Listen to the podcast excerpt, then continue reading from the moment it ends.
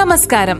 ധനം മണി ടോക്കിന്റെ മറ്റൊരു എപ്പിസോഡിലേക്ക് എല്ലാ പ്രിയപ്പെട്ടവർക്കും സ്വാഗതം. ഇന്ന് ബാങ്കിംഗ് രംഗവുമായി ബന്ധപ്പെട്ട് നിൽക്കുന്ന നമ്മളെല്ലാവരെയും ബാധിക്കുന്ന ഒരു പ്രധാനപ്പെട്ട കാര്യത്തിന്റെ വിശദീകരണവുമായിട്ടാണ് ഞാൻ വന്നിരിക്കുന്നത്.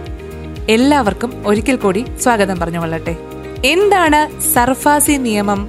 അതെങ്ങനെയാണ് വായ്പ എടുത്തവരെ ബാധിക്കുക എന്നുള്ളത് തന്നെയാണ് ഇന്നത്തെ ധനം മണി ടോക്ക് പറയുന്നത്.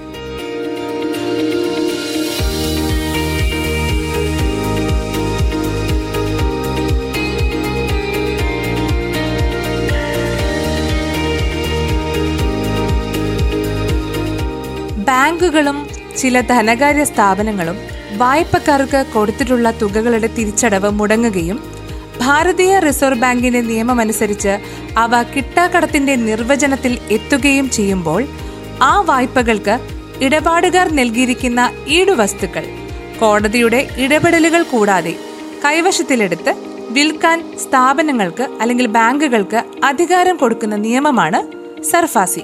സിവിൽ കോടതികളിലൂടെയുള്ള നടപടികളുടെ കാലതാമസം ഒഴിവാക്കി കിട്ടാക്കടം വേഗത്തിൽ തിരിച്ചുപിടിക്കുകയെന്ന ഉദ്ദേശമാണ് സർഫാസി നിയമത്തിനുള്ളത്.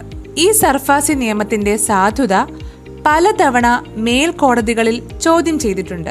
പ്രത്യേകിച്ച് ചില ജപ്തി നടപടികളും അതുമായി ബന്ധപ്പെട്ടുണ്ടാകുന്ന ആത്മഹത്യകളും വാർത്തയായി വരുമ്പോഴാണ് പലതവണ കോടതി ഇക്കാര്യങ്ങളിൽ ഇടപെടുന്നത്. എന്നാൽ സർഫാസി നിയമം സാധുവാണ് എന്ന് തന്നെയാണ് കോടതികൾ വിധിക്കാറുള്ളത്.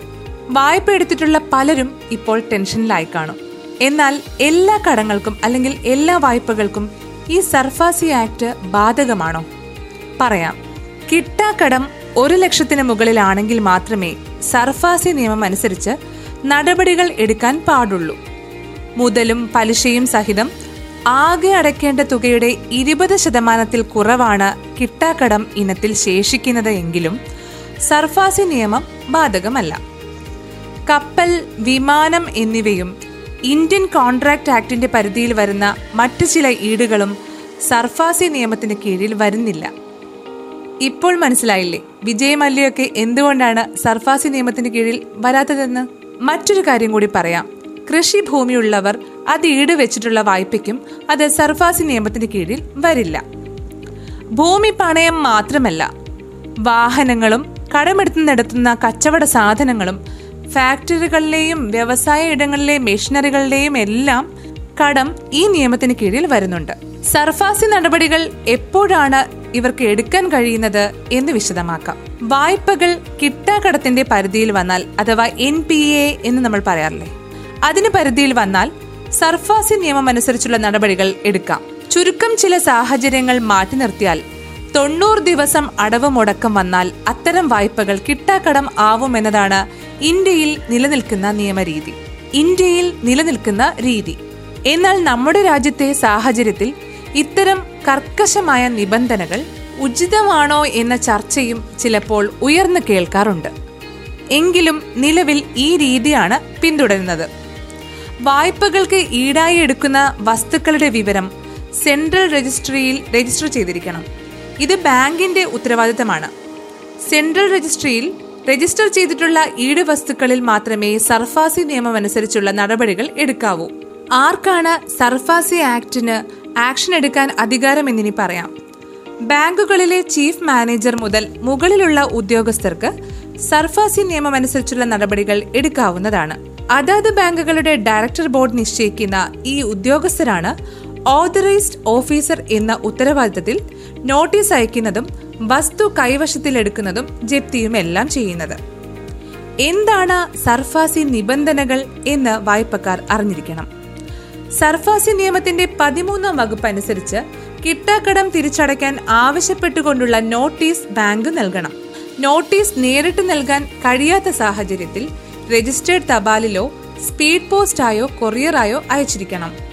ഇടപാടുകാരന് ഈ വിധത്തിൽ നോട്ടീസ് നൽകുവാൻ സാധിക്കുന്നില്ല എങ്കിൽ അല്ലെങ്കിൽ ഇടപാടുകാരൻ ഒഴിഞ്ഞു മാറുകയോ നോട്ടീസ് കൈപ്പറ്റുവാൻ വിസമ്മതിക്കുകയോ ചെയ്യുകയാണെങ്കിൽ ഇടപാടുകാരന്റെ വീട്ടിലോ കച്ചവട സ്ഥലത്തോ ബിസിനസ് പ്രോപ്പർട്ടിയിലോ നോട്ടീസ് പതിക്കാൻ അധികാരമുണ്ട്. കൂടാതെ നോട്ടീസ് കുറഞ്ഞത് രണ്ട് പത്രങ്ങളിൽ പരസ്യപ്പെടുത്തണം. അതിലൊരെണ്ണം പ്രാദേശിക ഭാഷയിലായിരിക്കണമെന്ന് നിർബന്ധമാണ്. ഈ നോട്ടീസിലെ തീയതി മുതൽ അറുപത് ദിവസത്തിനുള്ളിൽ അല്ലെങ്കിൽ രണ്ട് മാസത്തിനുള്ളിൽ കടം തിരിച്ചടയ്ക്കുക എന്നുള്ളതാണ് മാർഗം. ഈ അറുപത് ദിവസം നിയമപ്രകാരം തന്നെ ഇടപാടുകാരന് അവകാശപ്പെട്ടതാണ്. ഈ കാലയളവിനുള്ളിൽ കടം തിരിച്ചടച്ചില്ലെങ്കിൽ മാത്രമേ മറ്റു നടപടികൾ സ്വീകരിക്കാൻ അധികാരമുള്ളൂ. നോട്ടീസ് പ്രകാരമുള്ള അറുപത് ദിവസം കഴിഞ്ഞിട്ടും കടം അടച്ചു തീർത്തില്ലെങ്കിൽ ബാങ്കിന് വസ്തു കൈവശത്തിലെടുക്കാം അല്ലെങ്കിൽ ജപ്തി ചെയ്യാം. ആവശ്യമെങ്കിൽ വസ്തു എടുത്തു തരുവാൻ ചീഫ് മെട്രോപൊളിറ്റൻ മജിസ്ട്രേറ്റിന്റെയോ ഡിസ്ട്രിക്ട് മജിസ്ട്രേറ്റിന്റെയോ സഹായം തേടാവുന്നതുമാണ് അതായത് ബാങ്കുകൾക്ക്. നോട്ടീസ് കാലാവധി കഴിഞ്ഞ് വസ്തു കൈവശത്തിലെടുക്കുമ്പോൾ ബാങ്ക് അത് സംബന്ധിച്ച ഒരു നോട്ടീസ് ഇടപാടുകാരന് നൽകണം എന്നുണ്ട്.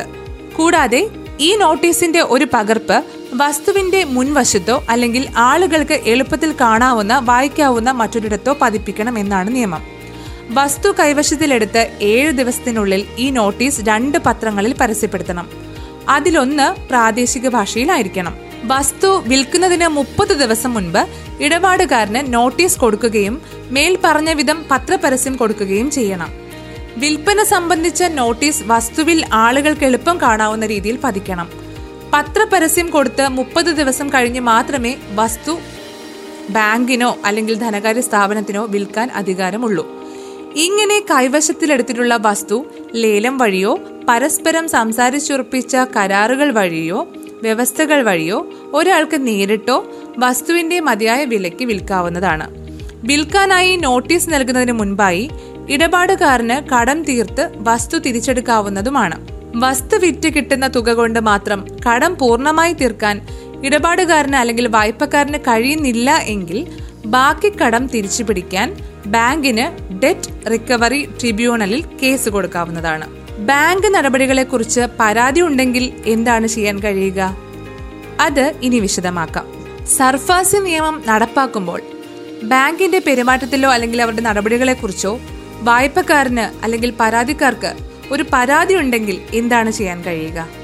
സർഫാസ് നിയമത്തിന്റെ പതിമൂന്നാം വകുപ്പ് അനുസരിച്ചുള്ള നോട്ടീസ് പ്രകാരം ബാങ്ക് ആവശ്യപ്പെടുന്ന കടത്തിനെ കുറിച്ചോ അതുമായി ഒപ്പിട്ട് നൽകിയ രേഖകളെക്കുറിച്ചോ തിരിച്ചടയ്ക്കാനുള്ള തുകയെക്കുറിച്ചോ ഈട് നൽകിയ വസ്തുവിനെ കുറിച്ചോ അല്ലെങ്കിൽ തക്കതായ മറ്റെന്തെങ്കിലും കാര്യത്തിലോ ഇടപാടുകാരന് വിയോജിപ്പുണ്ടെങ്കിൽ അക്കാര്യം രേഖാമൂലം ബാങ്കിനെ അറിയിക്കാവുന്നതാണ്. ഇങ്ങനെ ഒരു കത്ത് കിട്ടിയാൽ അന്ന് മുതൽ പതിനഞ്ച് ദിവസത്തിനുള്ളിൽ അത് പരിശോധിച്ച് ഉചിതമായ മറുപടി ബാങ്ക് ഇടപാടുകാരന് നൽകണം എന്നുള്ളതാണ്. ശരി. ഇത് നിബന്ധനകളിൽ പറയുന്നതുമാണ്. കത്തിൽ പറഞ്ഞ കാര്യങ്ങളിൽ കഴമ്പില്ലെന്ന് ബാങ്ക് കണ്ടെത്തുന്ന പക്ഷം അക്കാര്യം മറുപടിയിൽ കാണിക്കാം. എന്നാൽ ഈ അവസരത്തിൽ ഇത് സംബന്ധിച്ച് അപ്പീൽ കൊടുക്കാൻ ഇടപാടുകാരന് അവസരമില്ല. ബാങ്ക് കൈവശത്തിലെടുത്ത വസ്തു സംബന്ധിച്ച് ഇടപാടുകാരന് പരാതി ഉണ്ടെങ്കിൽ അത് വസ്തു കൈവശത്തിലെടുത്ത ശേഷം നാൽപ്പത്തിയഞ്ച് ദിവസത്തിനുള്ളിൽ ഡെറ്റ് റിക്കവറി ട്രിബ്യൂണലിൽ നൽകാവുന്നതാണ്. ഡെറ്റ് റിക്കവറി ട്രിബ്യൂണലിന്റെ തീരുമാനം അംഗീകരിക്കുന്നില്ലെങ്കിൽ ഇടപാടുകാരന് ഡെറ്റ് റിക്കവറി അപ്പലറ്റ് ട്രിബ്യൂണലിൽ അപ്പീൽ കൊടുക്കാം. ഇങ്ങനെ അപ്പീൽ കൊടുക്കുമ്പോൾ തിരിച്ചടയ്ക്കാൻ ബാങ്ക് ആവശ്യപ്പെട്ടിട്ടുള്ള മുഴുവൻ തുകയുടെ പകുതി ആദ്യമേ കെട്ടിവെക്കേണ്ടതുണ്ട്. ഈ തുകയിൽ കുറവ് ചെയ്യുവാൻ ഡെറ്റ് റിക്കവറി ട്രിബ്യൂണലിനും അപ്പലേറ്റ് ട്രിബ്യൂണലിനും അധികാരമുണ്ട്. എന്നാൽ കുറഞ്ഞത് കടത്തിന്റെ നാലിലൊന്നെങ്കിലും കെട്ടിവെച്ചിരിക്കണം. ബാങ്കിന്റെ നടപടികളിൽ എന്തെങ്കിലും വീഴ്ചയുണ്ട് എങ്കിൽ അതുവരെയുള്ള നടപടികൾ അസാധുവാക്കുവാനും വസ്തു തിരിച്ച് ഇടപാടുകാരന്റെ കവശത്തിലേക്ക് കൊടുക്കുവാനും ഡെറ്റ് റിക്കവറി ട്രിബ്യൂണലിനും അപ്പലേറ്റ് ട്രിബ്യൂണലിനും അധികാരമുണ്ട്. ഈ അവസരത്തിൽ യുക്തമായ നഷ്ടപരിഹാരവും ഇടപാടുകാരന് ലഭിക്കും. സർഫാസി നിയമത്തിന്റെ പരിധിയിൽ വരുന്ന കാര്യങ്ങളിൽ ഇടപെടുവാൻ സാധാരണ സിവിൽ കോടതികൾക്ക് അധികാരമേ ഇല്ല അതിനാൽ തന്നെ സർഫാസി നിയമത്തിന്റെ നടപടികൾ സ്വീകരിക്കേണ്ടി വരുന്ന ഒരാൾ മേൽക്കോടതികളിലെ വക്കീലുമാരുമായിട്ട് വേണം ഇത്തരം കാര്യങ്ങൾ ചർച്ച ചെയ്യുവാൻ. ഈ പോഡ്കാസ്റ്റ് കേട്ടുകൊണ്ടിരിക്കുന്ന ഓരോരുത്തർക്കും മനസ്സിലൊരു ചിന്ത വന്നേക്കാം. ഈ നിയമത്തിനുമൊക്കെ അപ്പുറമല്ലേ മനുഷ്യത്വം എന്നുള്ളത്? അത് സാധ്യമാണോ എന്നുള്ളത്? ദരിദ്രനായിരിക്കുക എന്നത് പാപമല്ല. സാമ്പത്തിക ബുദ്ധിമുട്ടുകൾ നമ്മുടെ എല്ലാം ജീവിതത്തിൽ ഉണ്ടായേക്കാം.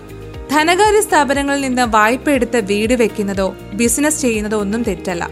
ജോലി നഷ്ടപ്പെടുകയോ ബിസിനസ് കരുതിയ പോലെ ലാഭമാകാതെ വരികയോ വരുമാനം കുറയുകയോ നിലച്ചു പോകുകയോ ഒക്കെ വന്നേക്കാം.